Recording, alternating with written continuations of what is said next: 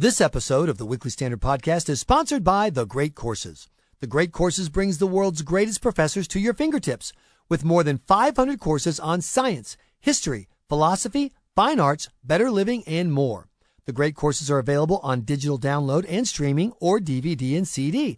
Best of all, you can listen to or watch the great courses at your own pace without the pressure of homework or exams. And now, for a limited time only, the Great Courses is giving our listeners an offer of up to 80% off the original price of selected courses, including Latin 101, Learning a Classic Language.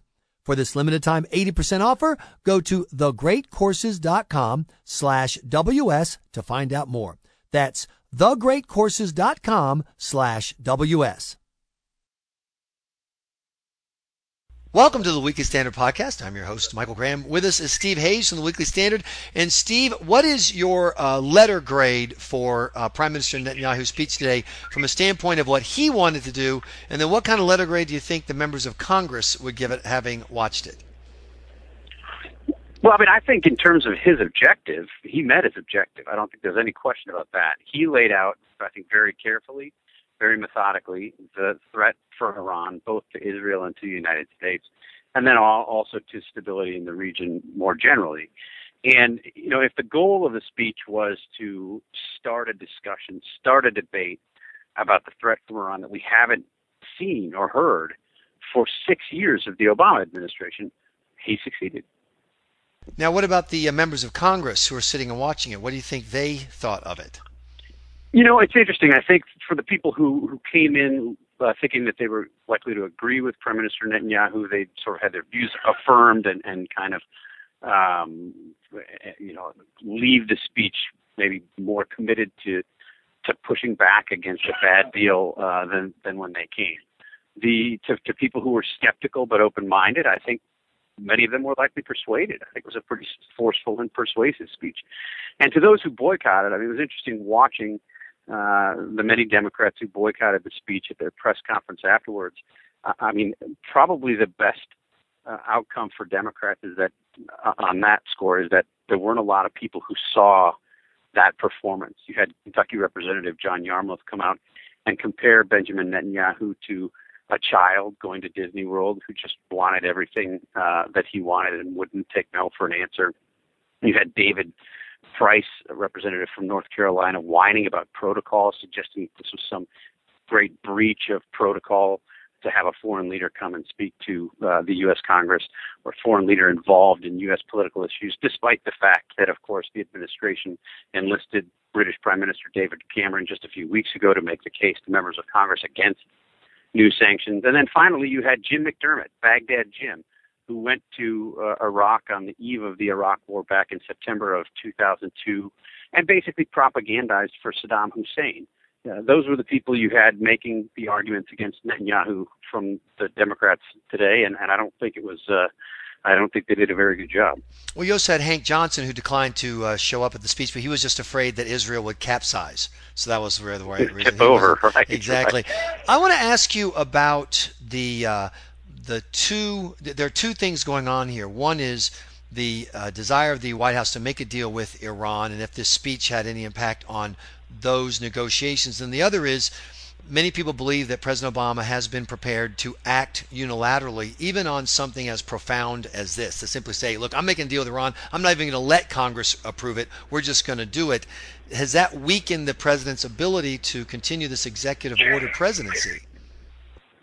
I think I think this makes it harder. Um, you know, as I said, we, we literally haven't had a, a public debate about the threat from Iran for six years. I mean, President Obama came to office and suggested that he was going to uh, seek some kind of rapprochement with Iran, and that he wasn't going to be dissuaded in doing that, sort of no matter what happened.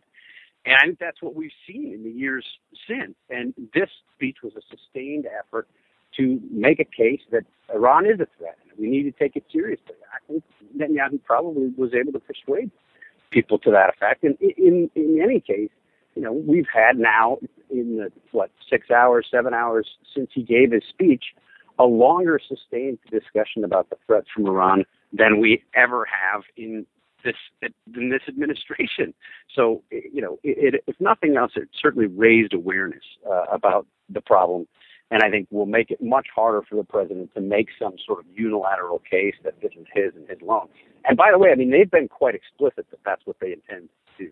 Dennis McDonough was on the Sunday shows back in January saying we don't regard this as something that we have to take before Congress. You know, the uh, president has been able to use the "we won, get over it" argument uh, against Republicans because Republicans are so bad at politics.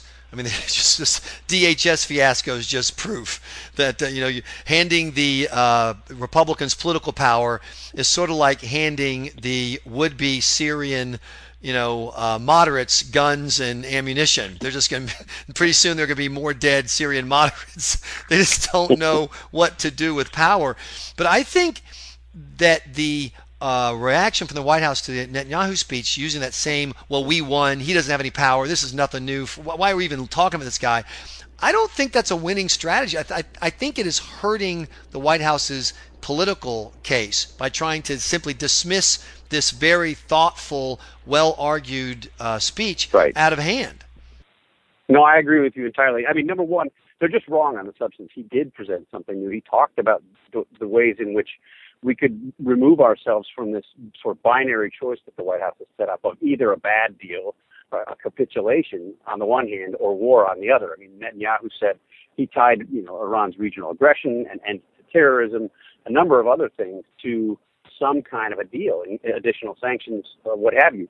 So it's just not true on, on the face that, that he didn't propose anything new, number one. Number two, if you've had an administration like this one, which has gone out of its way to decouple the nature of the Iranian regime, the, the, the support for terror, the repression uh, of, of, human rights, uh, the, the, putting down of the um, revolution in 2009. The administration's explicit diplomatic approach to Iran has been to decouple the nature of the regime with its Iranian nuclear program. And what Netanyahu argued today, and I think argued very effectively, was it is folly to try to decouple those things. You can't do it. The nature of the regime, in this sense, matters. And I would argue, and I think Netanyahu argued, it matters more than anything. And to try to separate the two is to try to suspend reality. And when you have an administration that has been so determined to kind of set aside the threat, to set aside all of this uh, other behavior from the Iranian regime, what Netanyahu said today will strike many as new because it's something that we haven't been talking about in this country for six years. Um, you have uh, the President of the United States and the Vice President and the likely Democratic nominee and 50 Democrats in the House and Senate all snubbing the leader of Israel at a moment when there is an existential threat against Israel on the horizon. And yet, I'm also confident, as I say that, Steve, that the percentage of Jewish voters who will continue to vote Democrat will be largely unchanged. Am I accurate? And what does that say about why the White House may not care what the facts on the ground are? I'm not sure that that's still the case. I mean, I, I think this is sort of a, a wrenching time uh, for those in the Jewish American community. I mean, people have grown up, in, in many cases, have grown up sort of habitually voted Democrat um, may agree with Democrats on, on uh, domestic policy issues, on economic issues, uh, but are, are, I think, deeply troubled at the fact that this seems to be this kind of preemptive capitulation again and again and again from the Obama administration, not on small questions. I mean, these are not side issues.